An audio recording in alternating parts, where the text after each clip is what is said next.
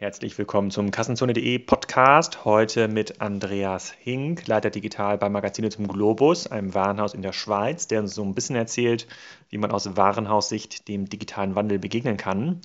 Passend dazu noch der Hinweis zum Digital Commerce Day, äh, unserer Veranstaltung am 23. März nächstes Jahr in Hamburg. Das Programm zum Digital Commerce Day ist jetzt online. Unter anderem wird uns der ähm, verehrte Urs Meier ähm, besuchen mit seinem Vortrag Entscheidungen unter Druck. Und äh, der, die Veranstaltung steht unter dem Titel Was ist die Alternative? Wege aus der Digitalisierungsfalle. Dazu passt auch das ähm, folgende Interview. Am zweiten Tag der Veranstaltung, am 24. März, gibt es diverse Workshops, unter anderem mit Marc Steuer zum Thema eBay. Das ganze Thema Amazon-Handel haben wir wieder mit mehreren Herstellern ähm, besetzt. Das wird auf jeden Fall spannend. Die ersten 100 Tickets sind schon weg, 300 Tickets sind noch da. Insofern www.digitalcommerce.de und jetzt viel Spaß äh, mit dem Interview. Hallo Andreas, willkommen beim Kassenzone.de Interview. Heute zum Thema Onlinehandel ähm, in der Schweiz am Beispiel Globus und ähm, Schild. Sag doch mal, wer du bist und was du machst. Ja, mein Name ist Andy Hink. Äh, ich komme aus der Online-Retail-Welt, 13 äh, Jahre in dem Bereich gearbeitet. Stationen waren Marco Polo, CNA, Charles Vögele, äh, zuletzt Schild und jetzt eineinhalb Jahren bei den Magazinen zum Globus. Genau. Kannst du mal für die meisten, die meisten Hörer bei Kassenzone oder Zuschauer sind ja aus, ähm, aus Deutschland, kannst du mal so ein bisschen erklären, wie ähm, Globus, das ist ja eine Tochter des Mikros-Konzern, wie das strukturiert ist, also was ihr für Geschäftsmodelle betreibt und dann können wir noch mal so ein bisschen abgrenzen, über was wir uns hier eigentlich konkret unterhalten. Wir sind ein äh, mittelgroßes Handelsunternehmen aus der Schweiz. Wir betreiben 13 Warenhäuser.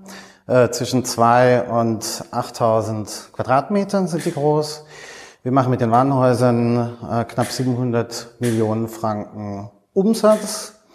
Wir haben von den Sektoren Food, Mode, Accessoires, Home and Living und Beauty-Produkte im Angebot. Daneben betreiben wir noch zwei Modeketten. Einmal Schild, Mode im mittleren Segment, klassisches Fachhandelskonzept. Und Herrenglobus im Premium-Herren-Segment, auch Mode, auch ein Fachhandelskonzept. Genau, und dieses heißt, diese ähm, Filialen von, äh, von Globus, also nicht Herrenglobus, sondern die, ähm, die Warenhäuser. Warenhäuser, kann man da so ein bisschen vergleichen mit einem Karstadt oder Kaufhof, etwas kleiner und gehobener, so genau. man sich ganz grob vorstellt, einfach genau. in, in, guten Innenstadt, in guten Innenstadt. Genau, in Top-Innenstadtlagen, genau. Okay, das heißt, ihr verkauft äh, Fashion, Food, äh, Haushaltswaren, Lebensmittel so im, im größeren, wahrscheinlich sowas wie ähm, Reisezubehör, Taschen und sowas genau. auch, so, so ein klassisches Kauf. Genau, genau. klassisch. Waren das ist ja, genau, wir wollen heute ein bisschen verstehen, was kann man da eigentlich machen, so technisch und im, im Onlinehandel. Ihr seid ja du bist ja vorher bei Schild auch für das Thema IT, Webseite und ähm, quasi alles, was dieses ganze Thema Code und Daten bedient, zuständig gewesen und hast jetzt ja diese Funktion auch in diesem, in diesem Globus-Kontext, also nochmal deutlich größer, deutlich komplexer. Ähm, jetzt gibt es ja zum einmal die Frage zum, äh, zum Markt. Wir hören immer oder wir sehen auch Zahlen darüber, dass ein Salando ähm, im Fashion-Bereich sehr, sehr viel abgreift äh, in der Schweiz, ein ähm, Amazon ist auch schon sehr, sehr aktiv. Ich glaube, reibungslos geht's mit Büchern, aber auch andere Sortimente werden, glaube ich, schon relativ gut und stark gehandelt ähm, in, in, der Schweiz. Das dürfte dann auch diese, diese anderen Sortimente betreffen, außerhalb von Fashion äh, in euren Warenhäusern. Dann wäre die erste Frage, A, hat das, hat das Warenhaus ein ähnliches strukturelles Problem, wie es in Deutschland äh, der Fall ist? Oder ist es dadurch, dass ihr irgendwie klein an einer Lagen seid, anders gestellt, das Problem? Und B, ähm, diese, sozusagen diesen Umsatzabfluss ins Ausland muss es ja sein, also Salando oder auch ein About You oder ein, ähm, ein Amazon fließen ja ins, in, ins Ausland. Ist es quasi euer Ziel mit Web- und Online-Aktivitäten das zu stoppen oder verändert ihr euer Geschäftsmodell oder baut ihr Neues drumherum? Also wir stehen vor den gleichen Herausforderungen wie wahrscheinlich alle Händler äh, in, in Europa im Moment. Wir spüren natürlich die Veränderung.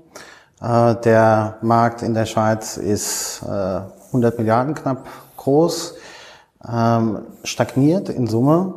Der Online-Markt ist, ist 5 Millionen, ähm, ist aber stark wachsend. Ich glaube, letztes Jahr ist er 8 Prozent noch gewachsen. Und das ist, ja, wäre wär schon vermessen zu sagen, das geht an uns vorbei oder das können wir ähm, ignorieren. Ja. ja. Also sehen wir ganz klare Veränderungen. Wir stecken ja mitten in der Digitalisierung, wie man so schön sagt. Und die, ähm, was wir in Deutschland ja gesehen haben, ist in so einem Karstadt und einem Kaufhof, also Karstadt hat, ich weiß ja nicht, wann die ihr Webkonzept gelauncht haben, das ist glaube ich auch schon fünf, sechs, sieben Jahre her, denen ist extrem schwer gefallen, online ähm, mitzuhalten und Traffic mitzunehmen. Das lag aber in dem Karstadt-Fall auch ein bisschen daran, dass dann, glaube ich, für das Projekt ähm, noch so Restbudgets verwendet wurden und dass das auch nicht mehr so gemanagt werden konnte, wie man sich das vielleicht vorstellt nach vorne raus. Und Kaufhof hat es ein bisschen ähm, aufwendiger gemacht und auch ordentlicher ähm, ähm, gemacht. Die wachsen auch äh, ordentlich, aber noch nicht mal am Markt. Also sie wachsen eigentlich unter dem, wie der Markt ähm, wächst. Und wenn man sich da die Zahlen anschaut, ist es eigentlich illusorisch, dass sie es jemals schaffen, mit den Online-Aktivitäten den ähm, Verlust aus, der, aus dem stationären Handel irgendwie ähm, ähm auszugleichen. Ähm, habt, ihr, habt ihr jetzt die Idee, dass ihr mit, äh, mit euren Webkonzepten oder auch digitalen Konzepten wollt ihr Umsätze ersetzen oder erschließt ihr euch neue Umsätze, erschließt ihr euch neue Services möglicherweise auch, weil ihr habt jetzt ein sehr, sehr großes Sortiment, da kann man ja auch verschiedene Services drumherum ähm, sortieren. Wo ist das also, was ist denn dein, was ist denn dein Ziel, was du verfolgen musst äh, aus der Unternehmenssicht? Also, wir wollen natürlich langfristig als Geschäftsmodell erfolgreich sein und da mussten wir den Online-Kanal äh, mit bedienen können. Ähm, es ist sicher nicht die Idee, jetzt ein Globus-Warenhaus in ein zweites Zalando zu transformieren. Ähm, aber die, die Fähigkeit, den Kanal mitbespielen zu können, sinnvoll die Kanäle auch miteinander verknüpfen und so für uns als Unternehmen und als Geschäftsmodell möglichst viele Synergien daraus ziehen zu können, müssen wir aufbauen. Und wenn man ehrlich ist, haben wir damit zu spät angefangen und stehen jetzt unter einem enormen Zeitdruck, äh, was uns vor verschiedene Herausforderungen stellt, sowohl technologisch, aber auch in der Organisation.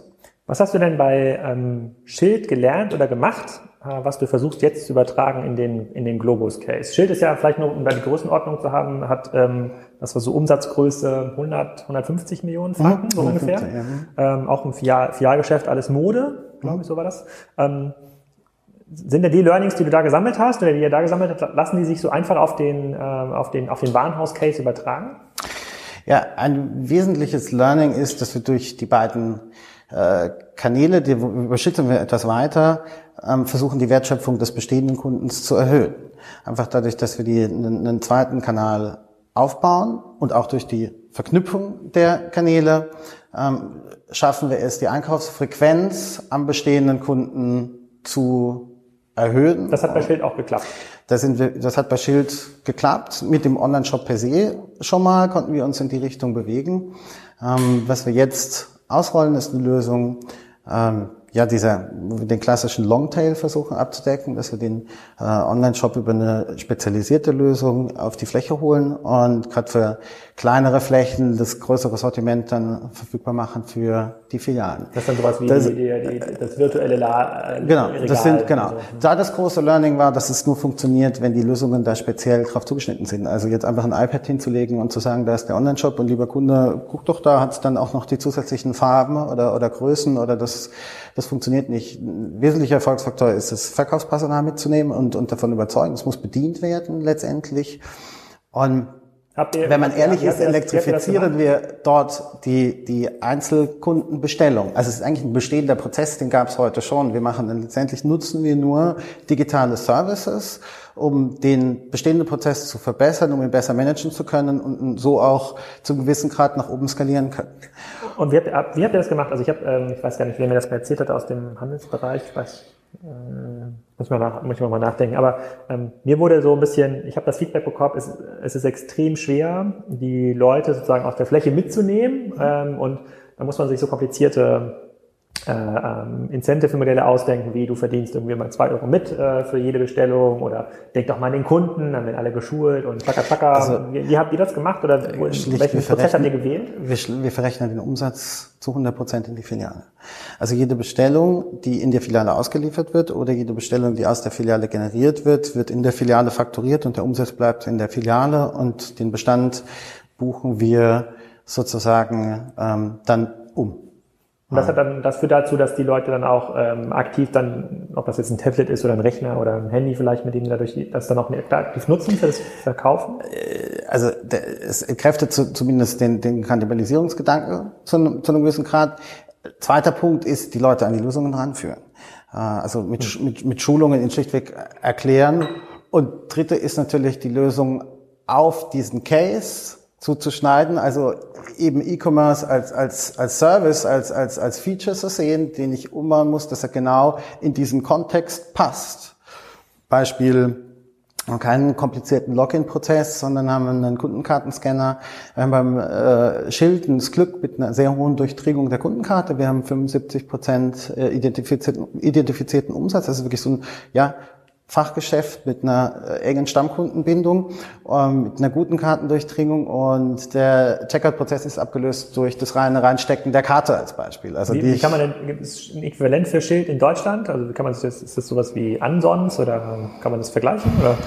Ähm, es ist kleiner noch. Es gibt in Deutschland Fachgeschäfte in der Form ähm, national in der Größe nicht.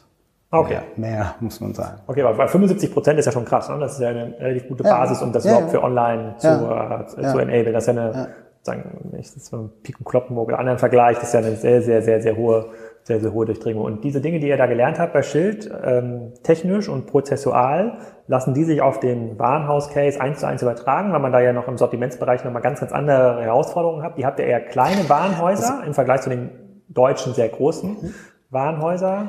Wir probieren natürlich die Ansätze jetzt zu übertragen und, und, und testen die, ob die wirklich funktionieren. Und dort funktionieren kann man, glaube ich, heute nicht sagen. Ich denke, es ist eine generelle Herangehensweise, äh, die, man, die man ändern muss, dass man einfach die Fähigkeit entwickelt, so Dinge und Lösungen schnell zu entwickeln. Man muss sie spezifisch entwickeln und dann einfach probieren, ob sie funktionieren oder nicht. Und ähm, beim Globus beschäftigen wir uns eher die Grundarchitektur überhaupt äh, herzustellen, dass wir dazu überhaupt in der Lage sind, solche äh, Versuche oder ja, Experimente oder ja, zu fahren.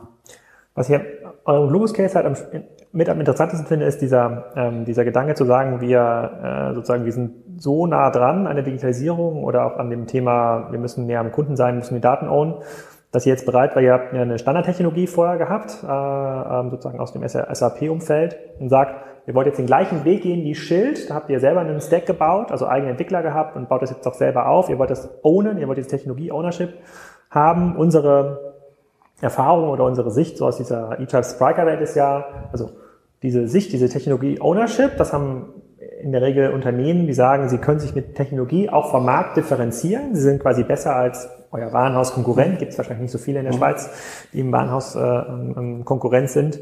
Aber ähm, die äh, meisten klassischen Stationären sagen, naja, eigentlich, sie haben weder die Leute dafür, das zu steuern, sie wissen gar nicht, wie man Entwickler sourced, sie wissen gar nicht, wie man äh, sozusagen eigene Releases überhaupt plant, sie würden sich gerne lieber bei einer Standardtechnologie einkaufen, auf dem SAP, IDM, wie auch immer Umfeld, ähm, und dann mit deren Innovationen äh, äh, mitwachsen. Das ist ja quasi ähm, das ist ja schon ein sehr spezieller Case, den ihr da habt, ne? oder den, äh, den, den, den ihr da macht. Wo also wo siehst du diese Schnittmenge oder wo siehst du mhm. quasi den Vorteil, diesen Weg zu gehen, Technologie selber zu ownen für einen, äh, für einen Warenhaus-Case?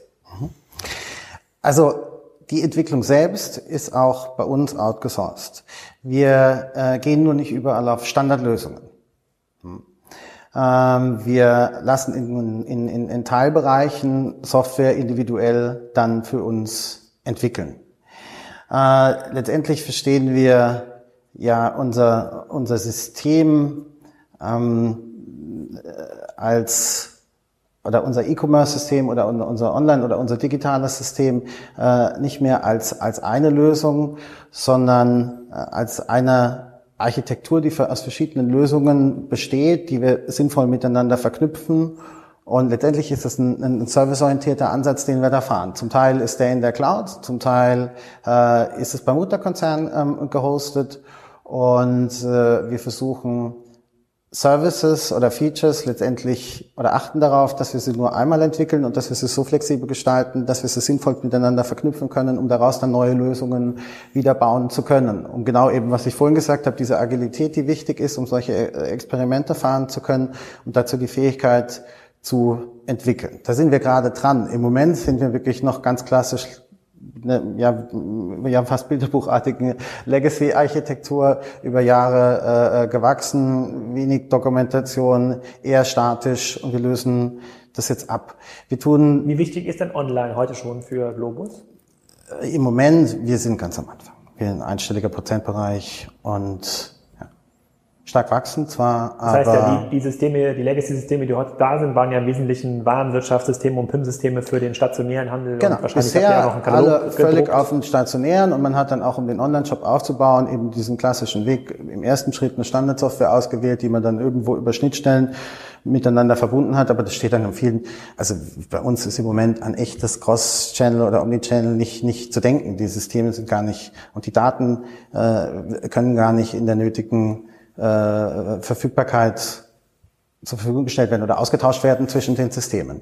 Deswegen kam auch für uns jetzt, oder wir kamen dann zu dem Schritt, dass nur ein, ein grundlegender, ja fast schon Neuaufbau der Architektur nötig ist. Also wir äh, tauschen im Moment das Postsystem, das CRM-System, das E-Commerce-System auf einmal aus. Einzige, was stehen bleibt, ist das klassische ERP-System. Das klassische ERP, das nutzt ihr immer noch zur Produkt, also zur Produktverwaltung, das ist ein Stammdatensystem dann wahrscheinlich. Und für Faktorierung? Für die Faktorierung, genau, für die Bestandsverwaltung, äh, für die Produktdaten führen wir ein eigenes System ein. Also für die Produktdaten die, die, die, online, genau, also wir den online verwendet. Genau, Content, also wir fassen Content und, und, und PIM zusammen in ein System und äh, verwalten von dort aus zentral alle Produktdaten. Da geht es um eine Veredelung. Wir haben im, im ERP-System sind häufig nur, nur Basisdaten zur Verfügung. Zum Teil ähm, nur, nur ERN und Preis. Und für alle datengetriebenen Anwendungen braucht es mehr Informationen. Also einmal auch für den Online-Shop, aber auch wenn Sie an, an Auswertungen denken oder auch an, an Recommendation oder alle zukünftigen Technologien, die sich um Daten brauchen, brauchen auch beschreibende Daten. Und das veredeln wir in einem zweiten speziellen System und, und, und stellen das dann eben als Service allen anderen Systemen zur Verfügung. Äh, das kann der Online-Shop sein, äh, das ist ein Konsument sicher davon, äh, aber auch die mobile Kasse, die wir neu einführen wollen, ähm, dass man eben was die gleichen Informationen. Ähm, die mobile Kasse ist, also in erster Linie ist es nur eine Infrastruktur. Es ist ein zusätzlicher Kanal, den wir aufmachen. Es ist eigentlich eine mobile Device. Auf der kann man den Service Kasse, das Feature kassieren kann ich dort, wo wir wollen das ausbauen zu einem Cockpit für unsere Mitarbeiter. Und äh, verschiedene Anwendungen aus verschiedenen Bereichen, also aus dem, aus dem CRM beispielsweise, dass man dort dann das Kundenprofil aufrufen kann, dass man dann aus dem Content Management System kann ich die Produktdaten, die Produktdateninformationen aufrufen, um einfach unseren Mitarbeitern am POS ja ein Tool, ein Werkzeug, ein Cockpit in die Hand zu geben, um seine tägliche Arbeit, um, um professioneller letztendlich oder noch professioneller bedienen und arbeiten zu können.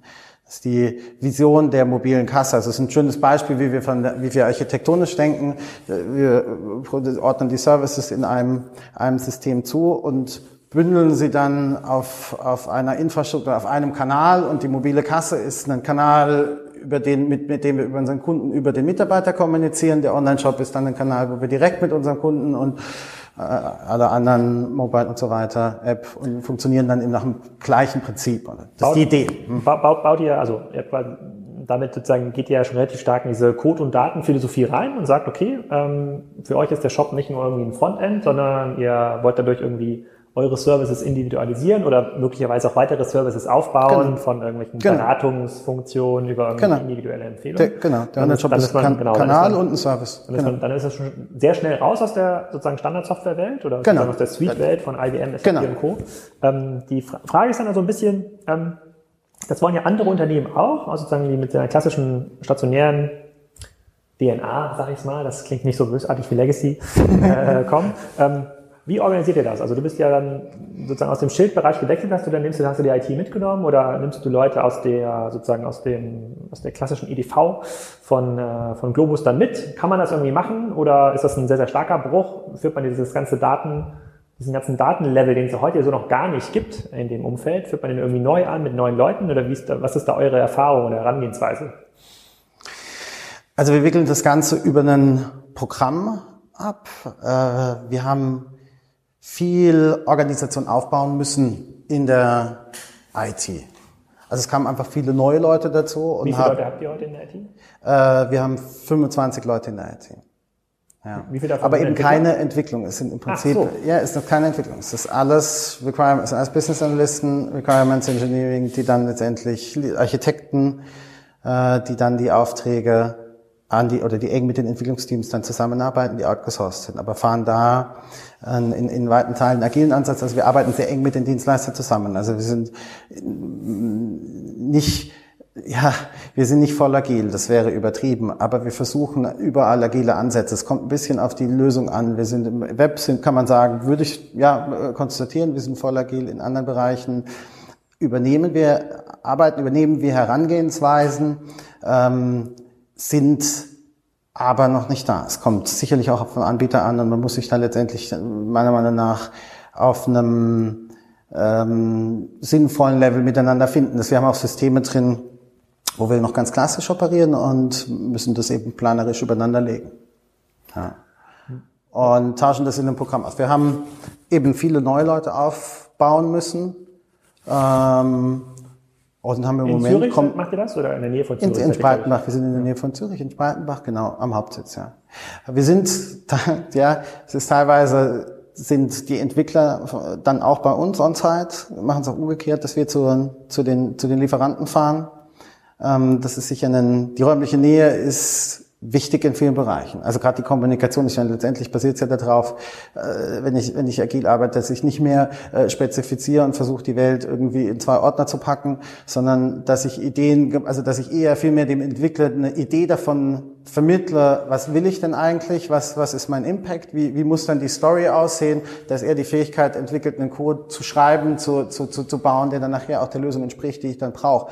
Vor allem mit den Charakteristika, die ich brauche. Also nicht nur die dann funktioniert uh, sondern die auch, wenn besonders schnell funktioniert oder besonders einfach funktioniert, je nachdem, was ich dann, für, für, welchen, für wen ich das dann brauche.